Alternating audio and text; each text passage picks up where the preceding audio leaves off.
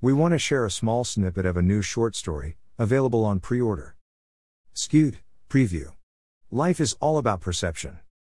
People talk about drugs, offered on every street corner, and about dealers who lurk at school gates peddling their wares. A shadowy figment of fevered imagination and excited media headlines. A bogeyman for scaring the 21st century's middle class society. But the truth is, drugs are very hard to find. A dark comedy out next year. Please check it out.